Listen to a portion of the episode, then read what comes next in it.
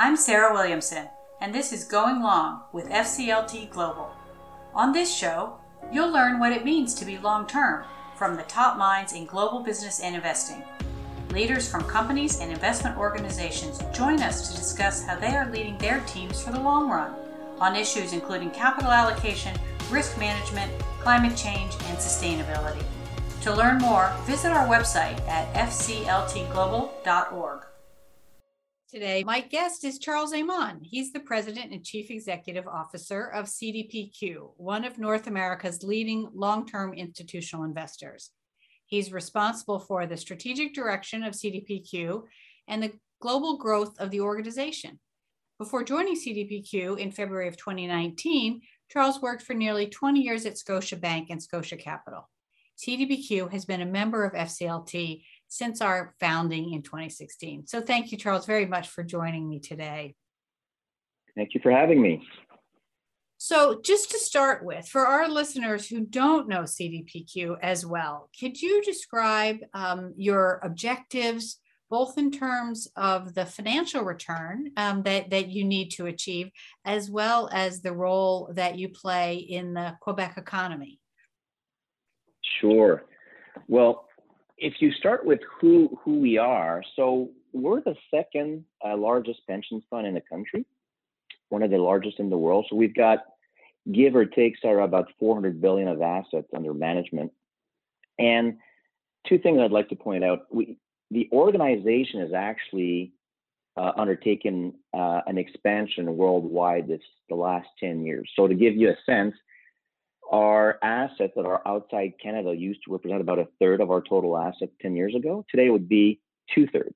So we've deployed north of 200 billion in that period, and we've opened up 10 offices around the world. And I think one of the elements I would like to point out for um, people listening is our, our mandate, what we call our double mandate, which is kind of a distinct feature. Uh, and what does it do? Well, you, you kind of have two components. One is to provide returns for our depositors. And in terms of financial objectives there, Sarah, I would say, um, you know, to meet the needs of our depositors, uh, we need to achieve um, approximately 6% annual return. And there's a second component that is quite unique, is in that um, we we contribute to the economic development of Quebec, as you rightly pointed out uh, at the outset. And so if you take those two components, uh, generating returns to our depositors, there's 40 of them, representing, I'd say, 6 million plus Quebecers. And what is interesting, Sarah, there is they all have different investment objectives, different risk tolerance. And so uh, overall, I would say the case CDPQ has on average a lower risk uh, level than the majority of our Canadian uh, peers. And one aspect that we like to describe that dual mandate is providing what we call constructive capital, which we can talk about, which is what, which is combining performance, the returns, providing returns as I talked about, but also combining performance with progress, which is kind of our concern and focus on ESG and sustainability. So, so tell us a little bit more about constructive capital because that's that's very interesting. It's not just you you've talked about the double bottom line, thinking about the Quebec economy, but also um, uh, can you talk a little bit more about your philosophy? What does constructive capital mean? Is it, how did how is that more than just capital? Well, it's it is something that we're really proud of. If you if you think about it, um, it kind of ties up with what I'd say long term investing um, whose definition has kind of evolved over the years, we feel. And so it's making sure you actually uh, you're committed, you're active in going beyond and helping creating value. So that's tied to the performance part of the equation in accompanying the companies that we're invested in. And, and at the same time, um, it's the ability to reconcile and align interest from multiple stakeholders. Uh, and that relates to the progress component. And so, from that perspective, it's combining these two uh, that we feel is kind of a, a new approach to long-term investing that we feel is highly sought as you know given expectations have actually changed over the years uh, the bar has been set higher and so from that possibility we see a lot of um, of um, of different scenarios where we can unlock um, a lot of value add because we're not short-sighted. So it's not just being a check and providing financial assistance. And the goal is to actually with the company and for ourselves to come out better stronger on the other hand. So it's not just being passive and patient. It's actually the approach the mindset as an investor and the perspective you take in investment. So it's really being a, an active long term owner and caring about the business that you're invested in, um, as well as um, the other stakeholders that are um, associated with it. Great, way to summarize it. Yep, exactly. So, so we know that um, CDPQ has a long record of leading on climate change and that's probably related to this philosophy that you're talking about. But can, can you talk a little bit about how you've applied this philosophy um, to thinking about climate change and how you've incorporated climate change in your own investment process? Sure. Well, I would actually split the answer in in in, in three um, in three buckets. Sarah. So what we've done so far, what we're kind of aiming for now and, and what we're adding to this strategy. So if you look at, um, so we've launched this climate strategy uh, in 2017. And I'd say we were trailblazing in many respects back then. Uh, we were innovating uh, by incorporating, I'd say, annual carbon reduction budgets for each of our asset classes. And so, what have we done so far since in the last four years or so? three things. A, we've reduced uh, our entire portfolio's carbon intensity by 38%. So every dollar we invest, Sarah, now emits 38% less uh, carbon intensity. Second thing we've done is we've actually doubled the, our green assets, what we call our zero emission assets, to 38 billion. And we've also uh, committed in targeting a net zero portfolio by 2050. So this is what we've actually done the last four years. Uh, actually, quite proud about this, and we've even tied uh, our compensation uh, to meeting those objectives on an annual basis and reporting them uh, publicly. Now, the second element I'd like to say is now we think it's time for uh, renewing those targets and have more ambitious targets on the same two metrics, so green assets and carbon intensity reduction. So on, on the green assets, we uh, just announced that we're going to triple our green assets to 54 billion. So those really contribute to a greener economy. And with respect to the carbon intensity reduction, we're going to reduce it by 60% by 2030. All those numbers are relative to 2017 levels. So those those are um, important announcements because we feel that the world's changed even in a matter of a couple of years, and, and the climate risk has increased exp- exponentially. So this is what we're work we're working on on existing targets. But what I'd like to conclude on is we're actually also adding new components, Sarah, to this to this climate strategy, and that has to do with accelerating the transition. And so I, I want to spend maybe a minute on that because we feel this is a necessary path to reaching a carbon uh, neutral future. So as you would know, we have a fiduciary duty to our depositors. So we got to be diversified in our portfolio. So we got to be invested across across the entire economy, the whole spectrum of sectors. And so we're creating, um, we just announced the creation of a $10 billion transition envelope. Now, why that? So we're going one step further. It broadens our strategy, and, and it we wish to actually send a strong signal to support the the decarbonization of the highest emitter sectors. Whether you can think sir, about steel, uh, lithium, plastics, copper, because we feel this is the main obstacle, as I said, in reaching a net zero uh, future. So how will we do that? Well, we'll make sure that we invest in companies that are certified upon our investment by by external third parties, recognized scientific organizations. And so we'll have measurable targets and improving, helping them out and reducing uh, their carbon emission. So we'll that we'll, we'll measure the results. We'll have, as we used to have, transparent reporting on an annual basis. And so that'll be that'll be an important an important component that we're adding to make sure that now we go where we need to do uh, a big part of the job that needs to be done. That is to make sure the real economy transition. And last but not least, we're going to complete our exit from the oil production sector over the next 18 months. That is by the end of roughly end of 2022. And by divesting this last 1%, because we had we had sort of done it in the last few years, we only had 1% of our total portfolio left in that oil production sector. Well, we wish to stop contributing to the increase in oil supply.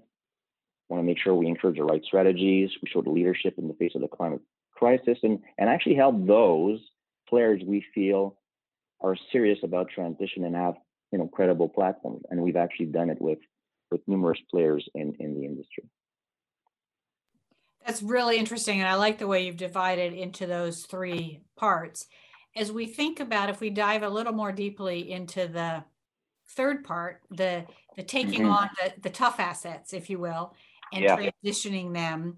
Um, you know, as you know, there's a, a, fear or concern in the world that there are many investors that are not doing that. That the way they're going to get to um, net zero or something similar is by passing those assets off to, to weaker hands. And it sounds like what mm-hmm. you're doing is you've come up with a structure um, to lean into that.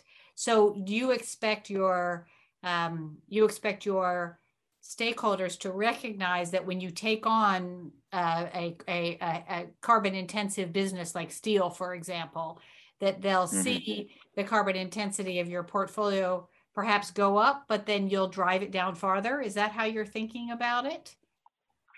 Well, you got right the, some of the principles. I mean, I, I completely agree. Um, what you've described is actually the fear of greenwashing, or even worse, uh, what we refer now to brown spinning. That is, people get rid of their um, higher emission assets and, and they end up in the in the wrong hands and guess what? You know, for example, public companies might be subject to that regulation, but they may look cleaner five years down the road, but we're no better off selectively.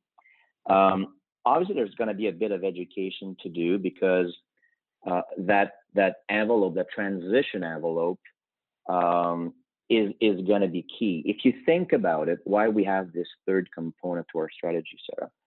As we keep progressing on green assets and reducing carbon intensity, at some point you end up where it's the law of diminishing returns. You could have a completely green portfolio, but you're not accomplishing as much as you could potentially uh, by helping the real economy keep pace with that. So if if you think about it, the transition will help. The transition envelope will help in that regard.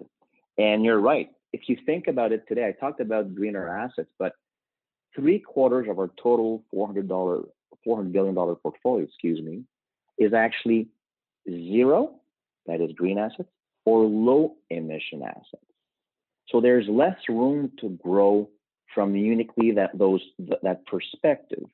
And we feel that we're at this stage now where, as I kept saying, people have a lot of commitment that are being thrown out there to being net zero by 2050, but you just can't get there with the first two components. You really got to dig in there and do the dirty job. And actually, I hope that our stakeholders will perceive something there. That is, even as you push for things that would be considered renewables, wind farms, for example, Sarah. Well, what gets into uh, in there? You, you need to have steel, you need to have copper, you need to have plastic. So, fact matter is, we may all feel good when we're doing a deal in renewables or, or wind farm, but but the reality is the only way to reach collectively a net zero future is to have greener steel, greener cement, greener plastic. And so we got to get in there because that'll that's actually what will be moving the needle and get us to the finish line. So from that perspective, we feel that this envelope, people will actually measure not where we come in on an absolute basis and we'll track that separately, but actually look at the delta of improvement, which we'll track with those companies.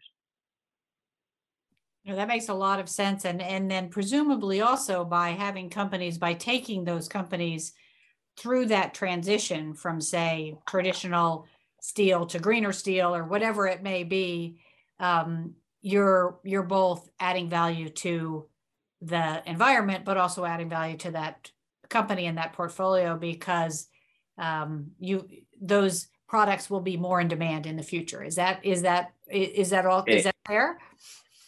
bullseye, as we say, bang on. I mean, otherwise, these sectors, what what will happen is, without helping them transition, they will see themselves impaired because uh, they'll see, you know, shareholders or investors exiting their industries. Uh, they'll see a higher cost of capital, so less in a position to correct course.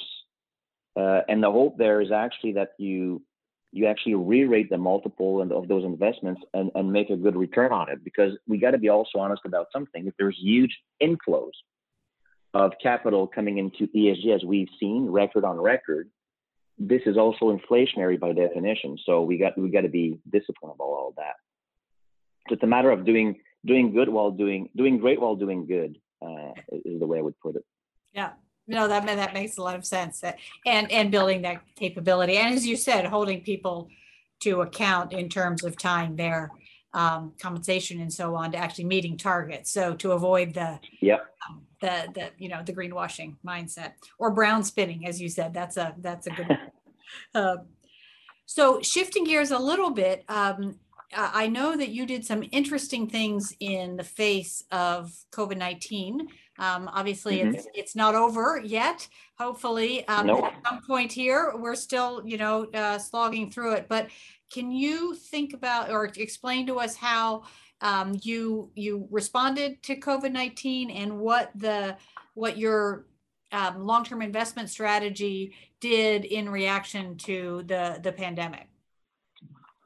Sure, there, there are a lot of things, but um, and you're right. I mean, if you just start with the pandemic, where are we with that? Um, with that event, it, it's certainly at a different phase now versus 18 months ago, and the issue is it still impacts uh, various parts of the economy, sectors, regions quite unevenly, to say the least. Uh, kind of impossible to know the exact duration, uh, the nature it'll take, the full extent of the consequences. So there's, as you said, there's no clear finish line, and probably some of those consequences will play out over several years. Uh, so we got to keep that in mind. The second element that I'd say before answering directly your, your, your question, Sarah, there's kind of a new economy emerging pretty fast. Um, industry is undergoing a lot of transformation, deep changes, which I'd say it's great, represents opportunities, but at the same time, got to be mindful there there's always two two sides of the same coin. There's also risk that comes with that. So when when covid actually hit there's kind of i would say there's kind of two questions we asked ourselves. The first one was how uh, to benefit from it in terms of the opportunities for our depositors and also coming back to this dual mandate how do we actually help quebec's economy uh, be best positioned in, in that context. So let me give you maybe two examples, concrete examples uh, on, on these on these two fronts. So I'd say supporting Quebec's economy during the pandemic, about I'd say two to three weeks after the um, the lights went off, I'd say in mid March around the world, we've set aside and announced a four billion dollar envelope um, to send a strong signal to all of Quebec's companies that we were open for business, uh, that use our capital, uh, again, constructively in turbulent times when it's most needed. And so the goal here, Sarah, was to help Quebec companies in two ways. Either defensively, that is, we we asked them, do you have enough cash to survive? As you recall, it was complete lockdown. Uh, first time a lot of those companies ever experienced that or, or strengthen their balance sheet or actually help them out play offense. Offense that is how to help them out come out stronger on on on on the other end, not knowing how long it, it will last, or is, is this time to buy the international competitor you've been looking at for for, for so long? So we play with those two dimensions. I'd say we we we dealt with hundreds of projects, a lot of inbound calls. We also proactively called 100% of our portfolio companies to assess their immediate needs. So in a matter of a couple of days, we had reached out to over 200 companies in our portfolio. And also, we've tried to be, I'd say, sorry, creative. That is not just bringing money, but I'll give you an example. So we have a real estate division, um, Ivanhoe Cambridge. So as you well know, it was a difficult time for them. Let's on the shopping malls that they that they've owned because we had a lot of smaller tenants, retail tenants struggling, seeing their sales completely evaporate over time. So, and they had limited online capabilities. So we partnered our real estate division with a company called Lightspeed that you may know, which is one of our fastest growing tech company in our portfolio that actually does what provides online online sorry sales platform to clients. And so we gave uh, our real estate division's retail tenants free access to Lightspeed software for a full year. So we helped them sort of leapfrog in terms of increasing their online capabilities and, and mitigate their their losses from a top line standpoint. And on the other hand, Lightspeed actually accelerated its growth with new sticky clients. So see, that's kind of an example of creativity where we thought of bringing, I'd say, you know, cross-sell synergies within our portfolio to help out uh, companies under undergoing into a lot of difficult uh, moments. Uh, so that's one. A second example would be uh, from a technology standpoint. So we all know the pandemic was a major step, leap forward uh, in terms of uh, digitization. And as we all know, I mean, you know, next next 10 years, there'll be more changing in the last in the last 100. So what we've done in the last 18 months, Sarah, is redefine and consolidate and coordinate our approach from a tech perspective, digital strategy perspective, uh, through three axes. That is, invest in the new economy to accelerate their growth. And there, you know, we we were, I'd say, probably the the, the largest or one of the largest VC investors in Canada. And we like these companies because they, they actually strengthen their client, their ecosystem. The second act is protect our assets against technological disruption, and that's kind of like playing defense. So, how does technology disruption affects what we already own? And that's an even more important question, Sarah, I'd say, than the first one. It's a $400 billion question. And so we've incorporated that into formally into our risk management process, even assessing cybersecurity and things like that. And the third one is transforming our own organization from a technology standpoint, using tech as a lever to strengthen the investment process, uh, increase digital dexterity, incorporate augmented intelligence into our processes, and improve, I'd say, improve the human experience with technology with custom fit tools. So these would be kind of examples of what the pandemic created, but how we've tried to react to adjust accordingly. Well, those are great examples. I like the the um, you know connecting your companies that can help one another out really in this sort of uh, in an unexpected situation um, as well as just the the idea of being open for business. Were the companies surprised when they, you know, sort of got the call that you know you were there and you had capital? Um, was, was that uh, what was that? Were other people doing that, or was that a little bit of um, um, a, a, lone call that they were happy to receive? well, listen, I say we we've announced it publicly, and um, I must say, to my surprise, it, it, actually got a lot of attention. Even I'd say uh, uh, from partners worldwide um, and, and, and gather a lot of interest. And first and foremost, like just, just taking science out of it, I mean, we came out and said, okay, why 4 billion? It could have been less, could have been more. What was important to us is to send a strong signal that we're open to support them. I think they were I think they were, it gave them confidence to move forward. Um, I think it showed them coming back to constructive capital, you know, what it means being reliable, being there when the situation requires it. I think they really appreciated it. And in some instances, I have to be honest, Sarah, in some cases, we couldn't help people. It was either too small, we weren't best, um, the, the best institution to help them out. But in in every cases, the personnel actually redirected those that we couldn't help uh, necessarily because we had we had criteria just to be to be clear, this was not a program where you just apply and you got money. We had the same return criteria, but obviously took a long-term perspective and brought in a lot of creativity to what each of those companies needed, which was quite different from one another. So from that perspective, I, I think, and I'm proud to say, I won't say it's because of us.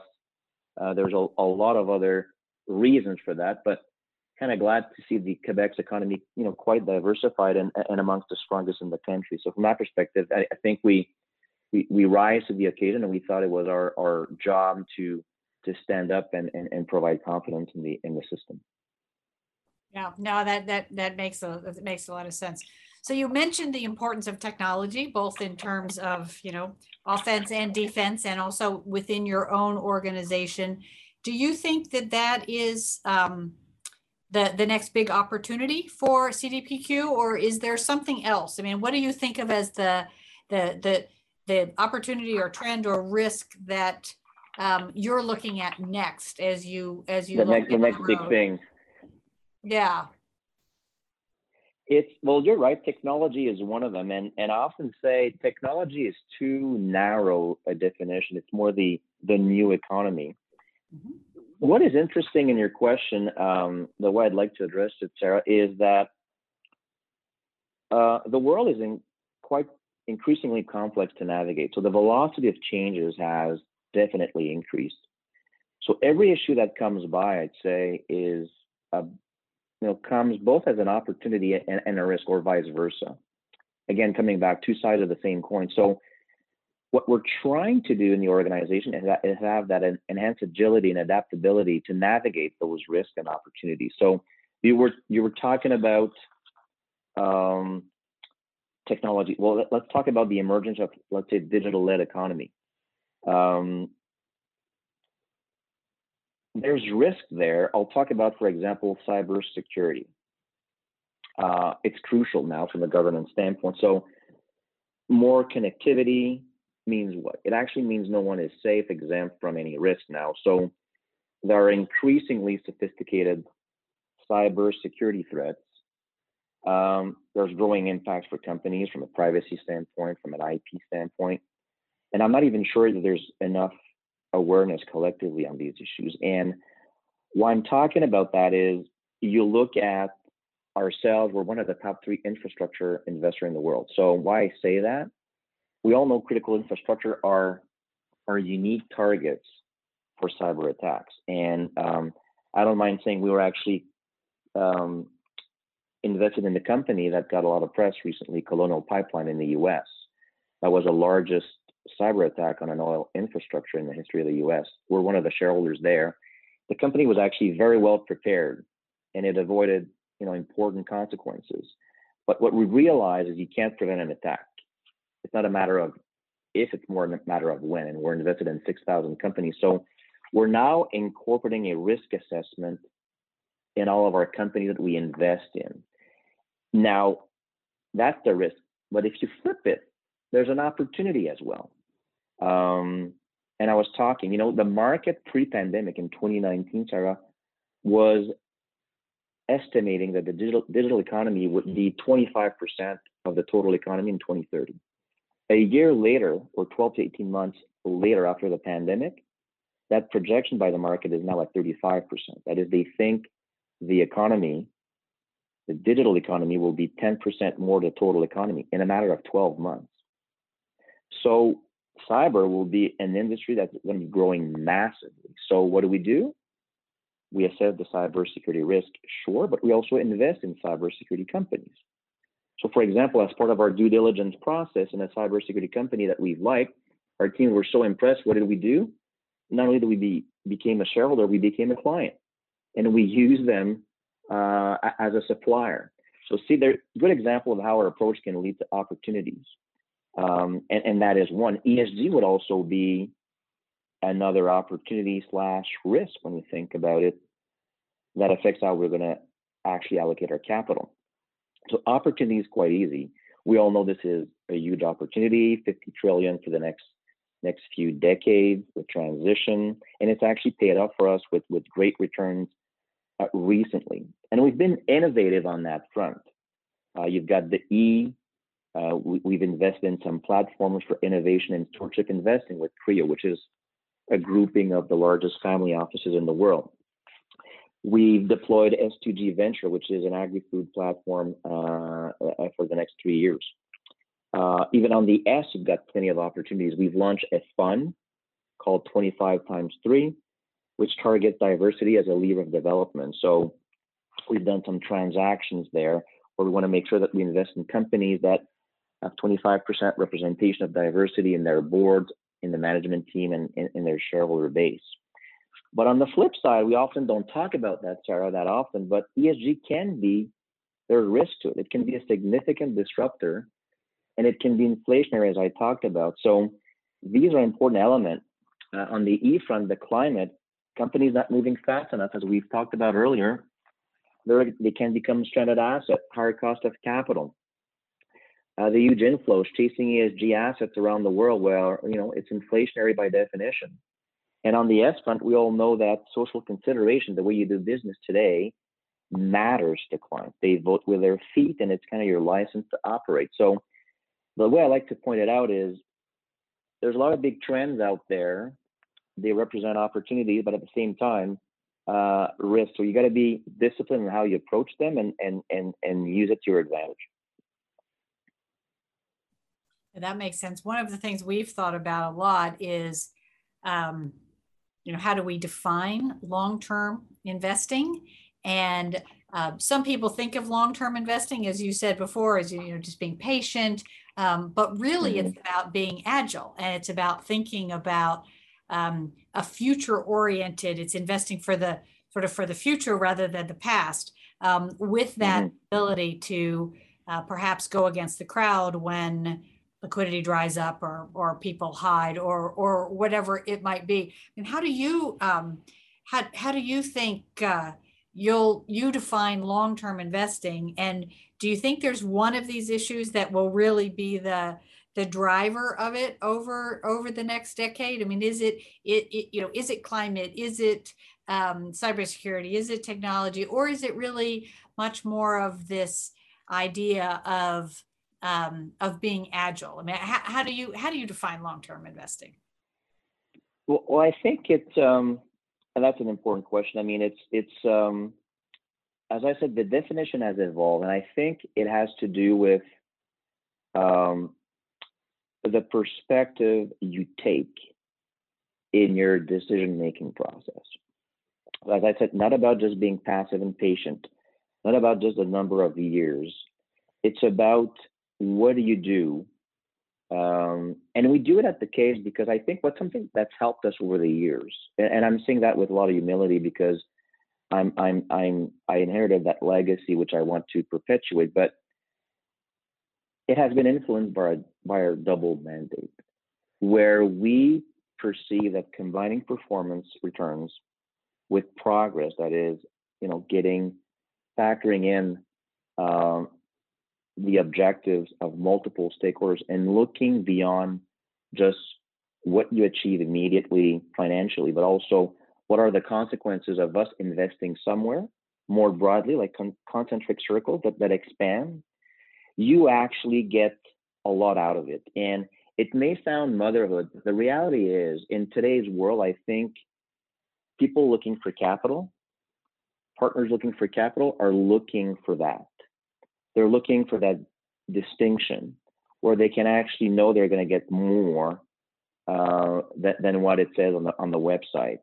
That you can actually the proofs in the pudding. We're going to stand by our principles, and actually, not only do we push companies to a higher standard, uh, Sarah, it's it's it's it's self-reinforcing. We also push ourselves to a higher standard. We share knowledge, we gather knowledge from these companies, and together it's kind of a journey we try to pollinize that in the rest of our portfolio. So um, it's more a journey than a final destination.